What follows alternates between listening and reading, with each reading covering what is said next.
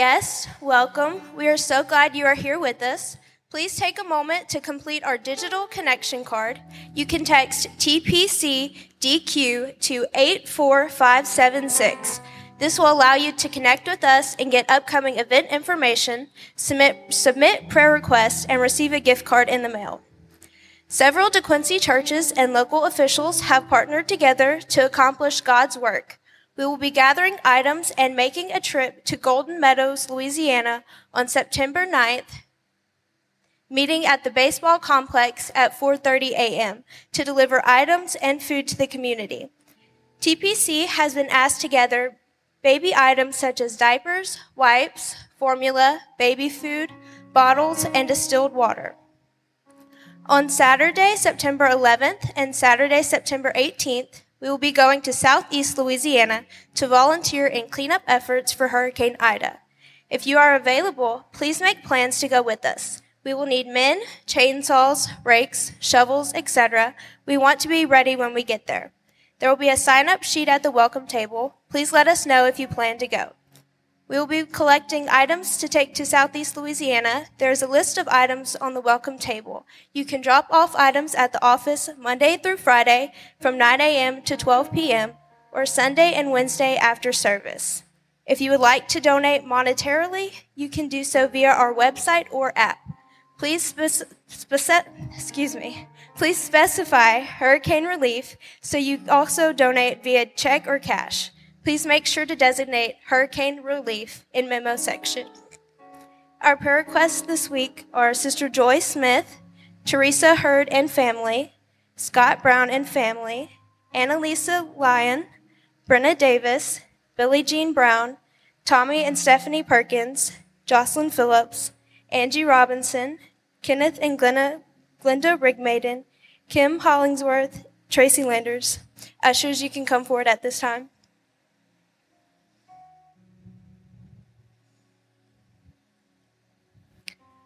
Why don't we go to the Lord in prayer for these needs? Lord, we thank you for today and for your presence that we feel in this place tonight. Lord, we ask that you would meet the needs of those listed here and the needs of those who are not. Lord, let your anointing rest on the remainder of this service. Lord, bless both the gift and the giver. In your mighty name we pray. Amen. Ushers, you may receive the offering. Be blessed as you give.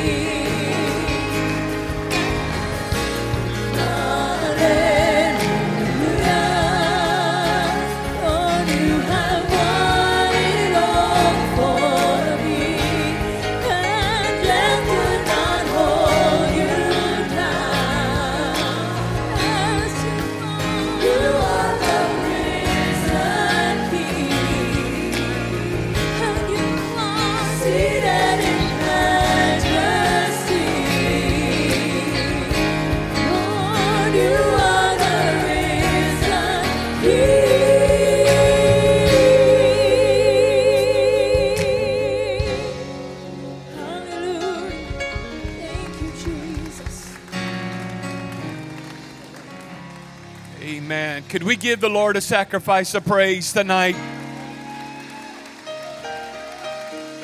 Come on, give God just a sacrifice of praise. Yes, I'm tired. Yes, I'm weary. Yes, I've worked all day. But Lord, I just give you praise and I give you thanks.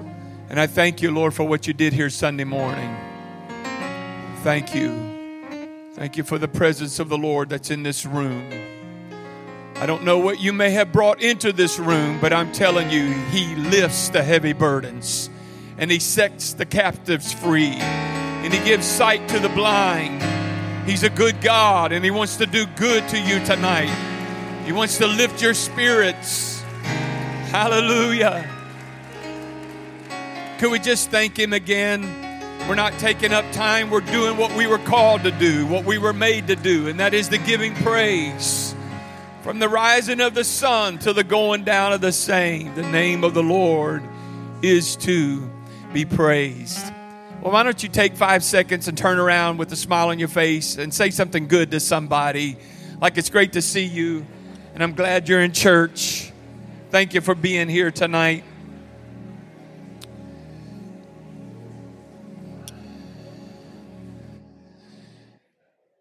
I want to say to all of our guests, we welcome you to all of our faithful, faithful members. Thank you for being in God's house. To those of you who've joined us online, we welcome you. Thank you for joining us tonight. I want to talk tonight on this subject, how to trust God when things are changing. How many know that we are living in an abundance of change right now? And I'm telling you, there are people that are feeling weary and overwhelmed. There are people that are feeling like they don't know if they're coming or if they're going. I pray tonight that this that I have in my spirit would add value to your life and would give you some things that you can take home tonight and can begin to use tomorrow. Let's pray. Father, Lord, for the next uh, 35 minutes, would you just let your word flow out of my spirit and into the hearts of your people that we can take it and use it and apply it to our lives, Lord, during these very uh, changing and tumultuous times in which we live. We thank you that your word is an anchor, God, and we, Lord, will anchor our life to it, and it's going to hold us in the storm. We give you thanks and praise, and everybody say amen.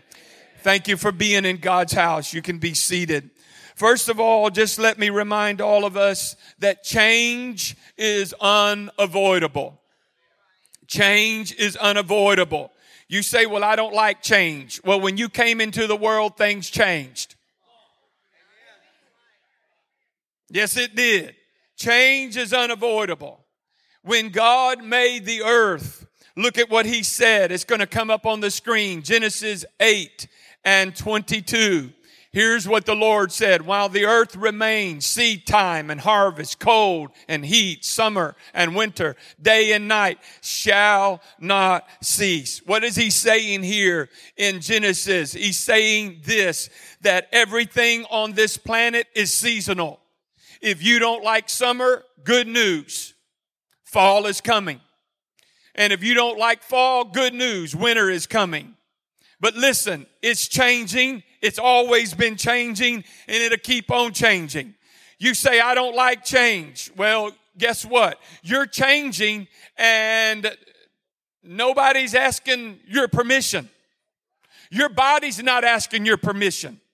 I'm sorry to break this to you, but you're a day older today than what you were yesterday. And your body didn't ask you, can I do it? Things are changing around us without your approval or permission. And you and I have to just understand that it's going to continue to change. It's not, brothers and sisters, going to get better in America. I wish that I could tell you that things are going to get better. But your pastor who loves you wants to tell you the truth. And according to the word of God, it says that things are going to wax worse and worse.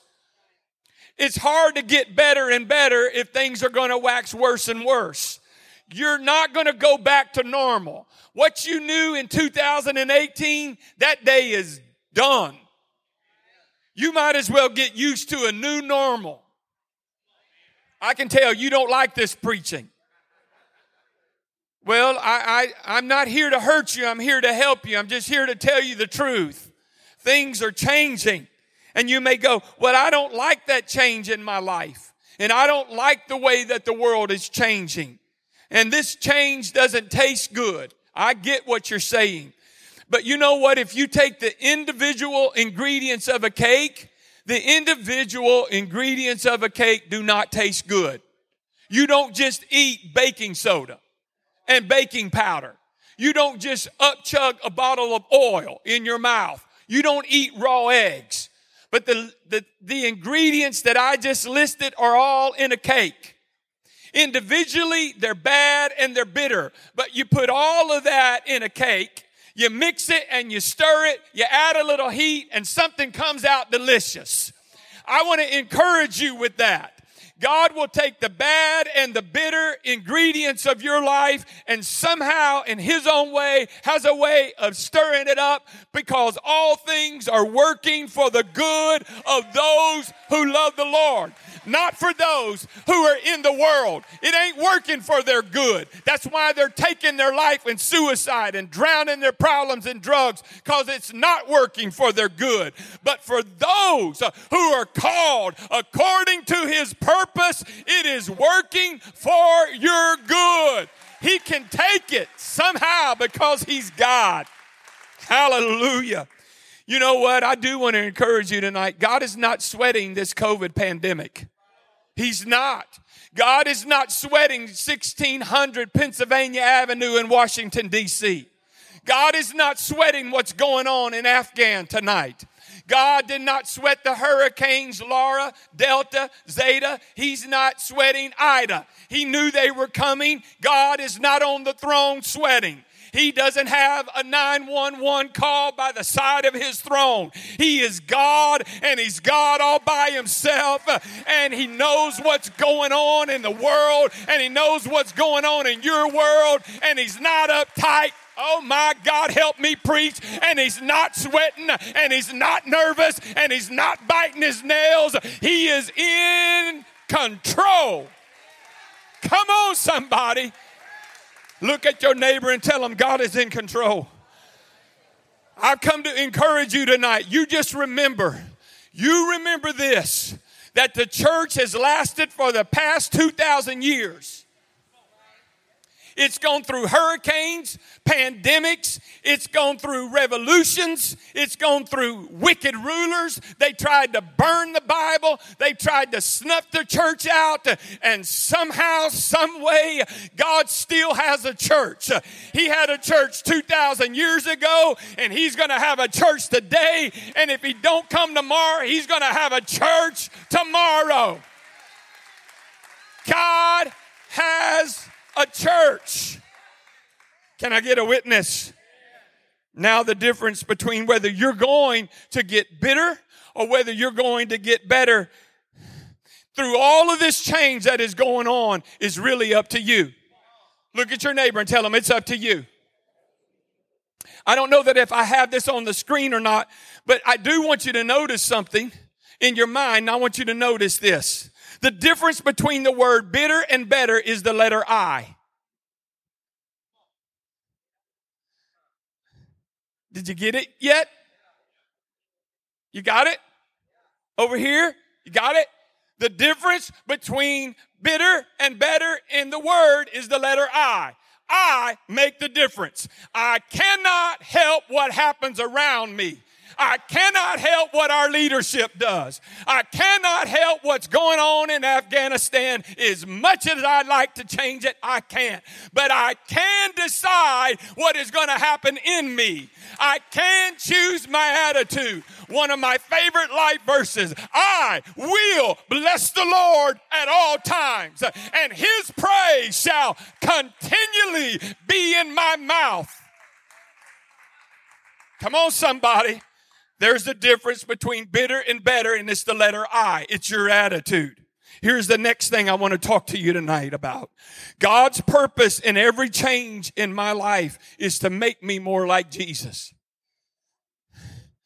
You say, why is this going on? I can tell you. It's not because I'm smart or trying to be smart aleck. Here's your answer. Every change that is going on in your life right now is to try to make you more like Jesus. You say, how do you know that? Look at Romans 8 and 29. We just quoted Romans 8 and 28. For all things work together for the good of those who love the Lord and are the called according to his purpose. That's Romans 8 and 28. We don't ever quote Romans 8 and 29. Here it is. For God knew his people in advance and he chose them to become like his son. Mm-hmm. Some of you got that already. In other words, God said, I chose you. Now what I want to do is to make you like me. Are you with me? God says his number one goal in your life is to make you like him. It's not to make you happy. Huh. I'm sorry to tell you this. God's number one goal in your life is to not make you comfortable, and it's not to make your little life pleasant. His number one goal is to make you like Him. Somebody tells me, Wayne, when I see you, I see Trey, and when I see Trey, I see you. Here's how it works like father, like son, like father, like daughter. He wants you looking like him, acting like him, talking like him, walking like him. Come on, somebody. That's his purpose for you in the earth. You're 60, you're 80, you're 90 days while you're living up on this planet. Guess what they're for? It's you're in the school of his character. You're going to school for character. Why? Because you're not going to take your car to heaven. You're not going to take your 401k to heaven. You're not going to take your money to heaven. You're not going to take your good looks to heaven. You're going to take your character to heaven. That's what you're going to take. And so that's what he's working on. So if he's wanting to make you like him, then what's Jesus like? Well, I think the best picture of what Jesus is like is literally found in Galatians chapter 5 and verse 22. I think this is a great picture of Jesus. Here it is. Jesus is love, joy, peace, patience, kindness, goodness, faithfulness, gentleness, self-control. That's what, that is the picture perfect of what Jesus looks like. Do you agree? So then how does God produce that kind of fruit in us? Well, how does he produce love in us? He's going to put you around unloving people. Don't look at them right now. Don't look at them. Just keep looking up here at me. But God puts you around people that get on your ever loving last nerve. That's how you learn to love. You know how I've learned not to be selfish? Because God put Janet in my life. And I saw through her, God through her teaching me things I didn't even see about myself. This is not, I'm not, I love my sweet wife. There's nobody that's helped me more than Jesus and Janet, and that is the truth. But Jesus and Janet God working through Janet was literally sandpaper rubbing the rough edges out of me. And guess what? That's vice versa. I was sandpaper rubbing the rough edges out of Janet. Why? Because God was using her to help me and me to help her. How do you learn to love? Not when everybody's loving you. You learn to love when you're around people that's unlovable. How do you learn peace? I'm going to tell you how you learn peace. You don't, you don't learn peace when everything's going your way. He'll allow chaos and chaotic times to teach you inner peace. How do you learn joy? Anybody can be joyful when they're sitting on the beach eating s'mores, singing Kumbaya. That's easy. Right? That's not how you learn. That's not how you learn joy. You learn joy when your heart is breaking. And yet God brings you through. And you realize the, the, the reality of that verse. I was crying all night, but God taught me joy in the midst of my pain because joy is not happiness. Joy is something much deeper than happiness. I need to teach on that. Can I keep preaching? How does God teach us patience? I'm going to tell you the number one way God teaches you patience. You ready? It's called the Department of Motor Vehicle. Can anybody attest to that? Oh my Lord. I have to just pray double if I'm going to the Department of Motor Vehicle. Here's how God teaches you patience. He says, Wayne, wait four months while your building's being built, while your red iron's coming. He says, learn patience when you're in a traffic jam. Oh my God. Y'all, I morph into a different person when I'm in a traffic jam. Like you don't even want to see me. Isn't that right? I'm doing better. Not a lot better, but I'm doing a little better. Oh, dear Lord, help us. Hey, how do you learn patience when you deal with insurance companies? How many? Oh, I was going to ask you how many's wanted to cuss, but don't raise your hand because I know we've all wanted to, right? Sure, we have. We've all wanted to. Don't you give me that pious look. I'll call you out. Don't you dare. You said, Well, I didn't want to. Well, you at least thought it. Come on, somebody.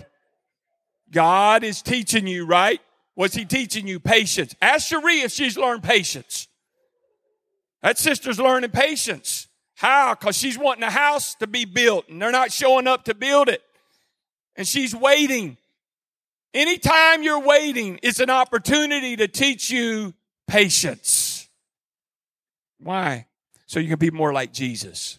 Here's the next thing God can even use human error and sin in your life. You say, what do you mean? Well, I'm talking about when you're the innocent victim of somebody else's bad decision. For example, a wife leaves, a husband walks out, your kids just go crazy. Do you remember the story of Joseph? Anybody? Okay. It didn't look like things were going good in his life for a long, long time. And it was no fault of his own. It was the sin of some jealous brothers. But listen, here's how it works. Because of the sin of his brothers, Joseph saved two nations. Yes, he did. He saved them from famine and destruction. So I want to encourage anybody here tonight. You say, I'm in a, I'm in a place with no sin or no fault of my own. Here's the good news. God can redeem the time. And God can redeem that bad decision from that individual in your life. I'm here to even tell you that God can redeem the evil. He can redeem the rape. He can redeem the molestation. He can redeem the bankruptcy. God can redeem all of it. And somehow in His sovereign way, He can turn it around and He can use it for your good. Here's the next thing. Every change is always a test of my faith. Every change is always a test of my faith. Here's First Peter 1 and verse 7. The purpose of these troubles is to test your faith as fire tests how genuine gold is. Your faith is more precious than gold. And by passing the test, it gives praise, glory, and honor to God. You say, what good is trouble? Many times trouble in your life helps you to transition. Many times when we're comfortable, we want to stay where we're comfortable. And God has to allow trouble to come our way to move us from our comfortable place. Say, do you have Bible for that? I think I do. For 40 years, God fed the Israelites with manna. And the Bible says this in the book of Joshua, and the manna did cease. After 40 years of God feeding them one way, the day did come when God no longer fed them that way. And here's the deal. Can you transition to what God wants to do now? And this is why God many times has to allow change to come because change is always a test of your faith. And I'm sorry to tell you all this, but you're probably going to need to stop wishing for the good old days. Because they're not coming back. And as good as we think they are, there were still problems in what we consider the good old days. So you're just going to make yourself miserable looking in the past.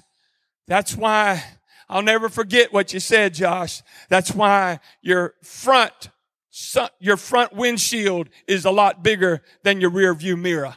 Because God always wants you looking forward. He doesn't want you staring at the past. Stop making yourself miserable. Hey, thank God for it. But you know what? Here I am today. Now God continue to lead me on. So how can I, how can I navigate, Pastor, all of these changes that are going in my life? I'm going to give you some very practical, practical things here in the next 10 minutes. Number one, invest more time alone with God. Okay.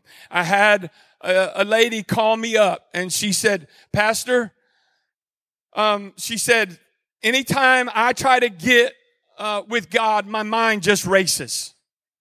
And she said, my mind races. How can I get um, in a quiet state? So this is going to be extremely practical here. Here's what I personally do. I will get me something to drink. I will sit in my recliner. I know this is crazy, but here it goes. I'll pull my knees very close to my chest. Sometimes I get a blanket and I will sit like very balled up. And then I will begin to rock and I'll just begin to thank the Lord. I'll just begin to thank Him. Or maybe I will sing a song until I get into a state to where that I feel like my spirit is beginning to breathe.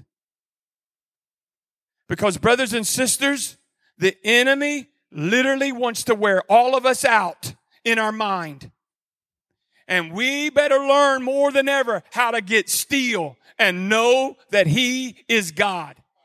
I'm not saying you need to do it like me, but I'm saying more than ever, you can check a lot of things off of your to-do list, but don't check off getting still and spending time with God because life so, is so chaotic right now and so much is going out right now that you're going to need for the Lord to pour back into you. And I literally pray now, God, pour your love back into me. Father, pour your peace back into me. I'm going out today and I know I'm going to face problems and situations.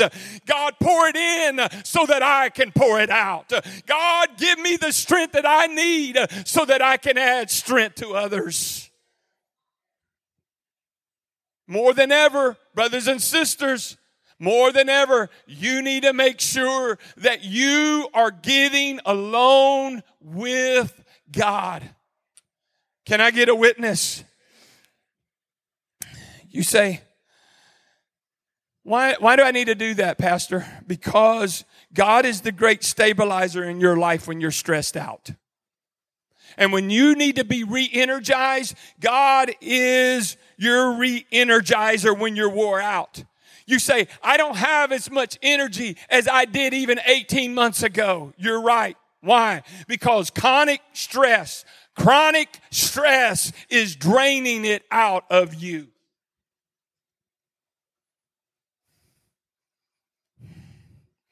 So you wake up in the morning and you had a good night's sleep and a couple hours into the day, you're going, man, I'm exhausted.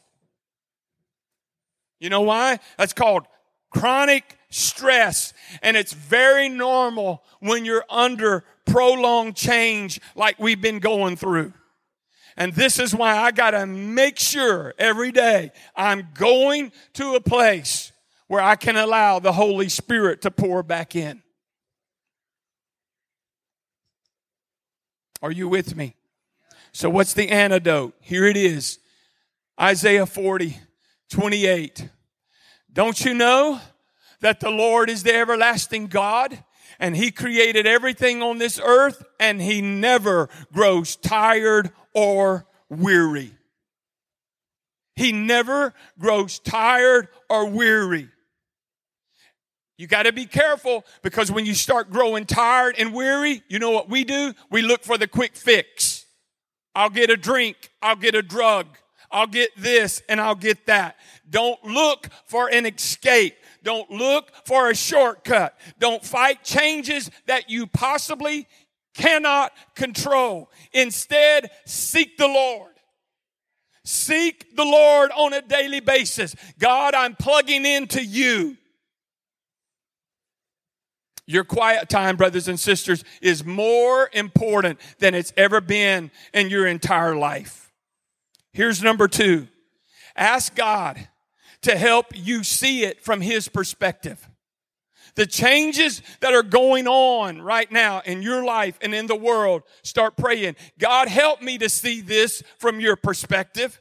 If you can begin to see all the changes that are going on in the world right now from God's perspective and His point of view, it's going to make you feel a whole lot better. You say, why? Because it reminds you that God is working it all out for good. Everything that is going on in the world, I don't believe that God is mad at America. I believe God wants America's attention. And you and I just happen to be in the crossfire and some things, but it rains on the just and the unjust. But God is trying to get America's attention. And if you will start looking at it from God's perspective, God is not picking on you. He is wanting somebody's attention. Can I get a witness? Here's what it says in the Bible Psalm 103, verse 7. He made his ways known to Moses, his acts unto the children of Israel. Now, why is this important? Here's why this is important. Because Moses was one of the greatest leaders who ever lived. Here's the difference between Moses and the people. He made his ways known to Moses, his acts to the children of Israel. In other words, Moses knew why God did what he did. The people only saw God do what he did. That's what that verse means. There's a big difference. You start praying, God, help me to get your perspective on this problem. Help me to see it your way. You say, what is the difference between God's acts and what the people knew? Here's the difference. One is information. The other is wisdom and revelation. There's the difference. You say, okay, if there's a difference, how do I get wisdom? the scripture, it says, If any man lacketh wisdom, let him ask of God who giveth to all men liberally. You want wisdom? Then listen, I'm not being hard on you. Cut off talk radio. Cut off social media. That's information and we're on information overload. We don't need more information. We need revelation. We need wisdom from God's word. You start praying, God, give me your perspective on this problem. I don't need information from a self help book. I'm not against them. But what I need is revelation. What I need is wisdom from you, God. I need, I pray it all the time. God, give me wisdom between these two ears. I don't know how to come in and I don't know how to go out, but you know all things. Are you with me? That's how you get wisdom. Here's the next thing. Number three, instead of asking, why is all this happening? Oh my God, Pastor, why is all this happening? I'm going to encourage you to stop asking that and start asking, Lord, what do you want me to learn from this? Instead of going, why God have you allowed the pandemic? And why God, all, Lord, the hurricanes? And why God is everybody at everybody's throat? And why all the social injustice? Instead of asking, why is this happening? Ask, Lord, what do you want me to learn from this? Here's what I found out that God doesn't owe us an explanation on why he does everything in the world or why he allows everything in the world. He doesn't owe us an explanation. God doesn't explain himself, he reveals himself. Don't ever forget that. God does not explain himself, he reveals himself. How do you know? Because I read the book and God didn't explain himself to Abraham. He revealed himself. As you go, I will show. As you go, I will show. As you go, I will show. Come on, somebody. So here's what I recommend you do focus on your character.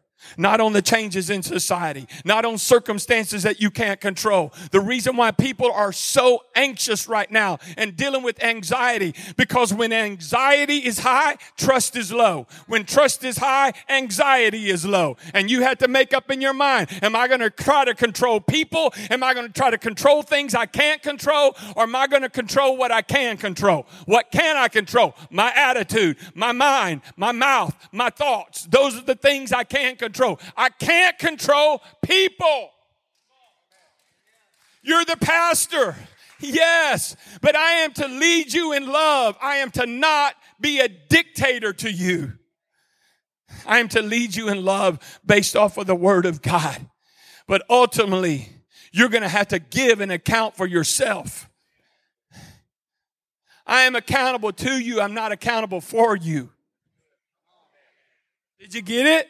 I'm accountable to you. To what? To preach to you the truth in love. But I'm not accountable for you to do it. I'm just accountable to preach it in love to you. Did that make sense? Okay. So look at Romans and we're hurrying. Romans 5, 3 through 4. Here's the New Living Translation. We can rejoice too when we run into problems and trials, for we know that they help us develop endurance. Keep reading. And endurance develops strength of character. Okay. And character strengthens our confident hope of salvation. All right. And this hope will not lead to disappointment. That's a great verse. So life is a struggle. Everybody agree with that? Life is a struggle. We live on a broken planet. This is not heaven. We struggle because we don't want to surrender to God. That's why we struggle. Most of the problems in our life go right back to one thing, and that's pride. We want to be the CEO of our life, and we want God to approve of our decisions. And God said, No, I'm going to be the CEO. I'm either Lord of all or I'm not Lord at all. Come on, somebody. And so He wants us to resign as CEO and God wants to change us and we don't want to change. So guess what we do? We struggle. Just like Jacob did wrestling with God. Now, the second thing I want you to notice out of that verse is this, that if we develop character, guess what's going to happen? We're going to be full of hope. That's ultimately what it leads to. We're going to be full of hope. You say why? Because unwise and immature people are scared, they're bitter, and they're ticked off at most of the world. Wise people, mature people of character is going to be full of hope. Because even though I know the world is changing and everything around me is changing, I know who holds the world in the palm of his hand. Would our musicians come? Look at Paul's spiritual maturity. I want you to look up on the screen Philippians 4 and 11, King James Version. Paul says this this right here, y'all, will rock your world. You ready? Paul's maturity. He said, I've learned. I wasn't born knowing this. I didn't come out of mama's womb getting this. Guess what happened, folks? I, the great apostle Paul, my words there, I learned in whatever state I am to be content. That's called spiritual maturity. That's what God is trying to bring in every one of our lives. And we'll either learn it fast or we'll learn it slow. But in every situation is an education. You just got to humbly say, Lord, what do you want me to learn through this? I want to share with you as we wrap this up three things that will never change, and you can anchor your life to these three things. When everything changes, you can anchor your life to these three. You ready? First of all, God's love for you will never change. Because God is not a conditional lover. He's not happy when you do and mad when you don't. He loves you unconditionally, and His love will never change. Here's the second thing that'll never change God's word will never change. Heaven and earth may pass away, but God's word will never change. Here's the third thing God's purpose for your life will never change.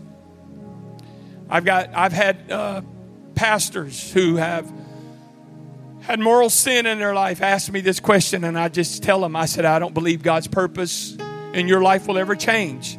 It doesn't mean that you may get behind a pulpit, but I still believe you can preach and you don't need a pulpit.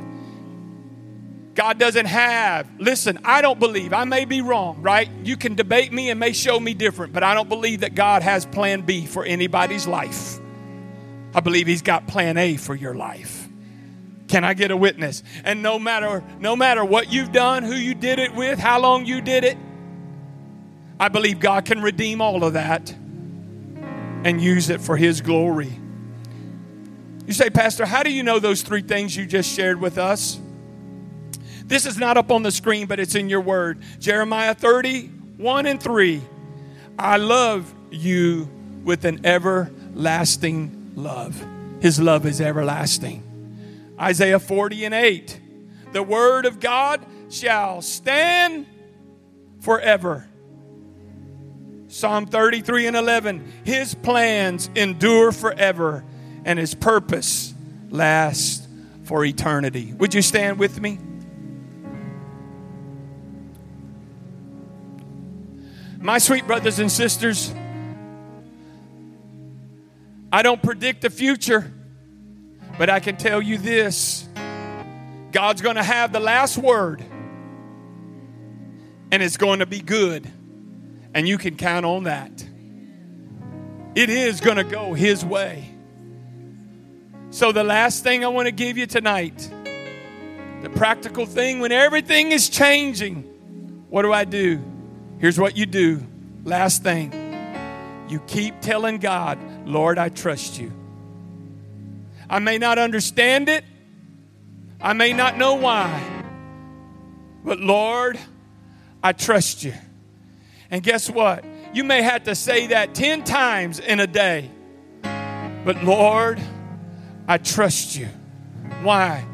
Because He's too wise to ever make a mistake. And He's too good to ever do you wrong. You can trust Him when everything around you is changing, what do you do? You stay anchored to what you know doesn't change. He is the same yesterday, today, and forever. If you receive this word, would you just slip your hands up right now and ask the Lord to help us? Father, we need your help. Lord, in these changing times of pandemic and hurricane and social injustice, and Lord, the leadership in America, God, what's going on in Afghanistan and around our world, Father, in all of the change that we are in, Lord, we want to be anchored to what will never change, and that, Lord, is you. If there's anyone here tonight that, Lord, is battling with anxiety, I pray, God, that they would just take that to the foot of the cross and ask you, O oh Lord, to help them to truly trust. To trust God, what you are allowing them to go through, help us to learn what you want us to learn in it. Help us, God, to become more like you, more patient, more kind and loving, full of joy and gentleness. And we give you thanks, Lord, and we give you praise. Father, I pray that you would keep us in your care. In the name of the Lord, and bring us back at the appointed time. Put us at the right place the right time. Help us to meet the right people. And give us a word of encouragement for someone in the name of Jesus. And everybody say amen. May the Lord bless you. May He keep you. May His face shine upon you and give you peace. Sister Kaylee, would you sing tonight? God bless you. If you need prayer, come up. I'll pray for you.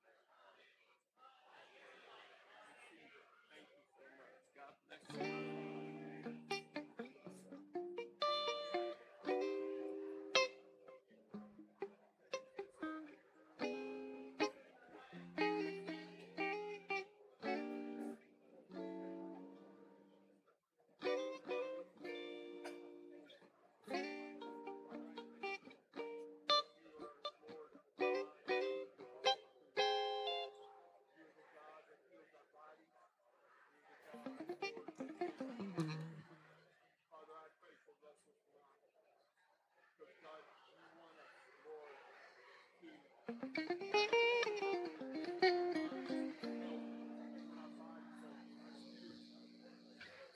you.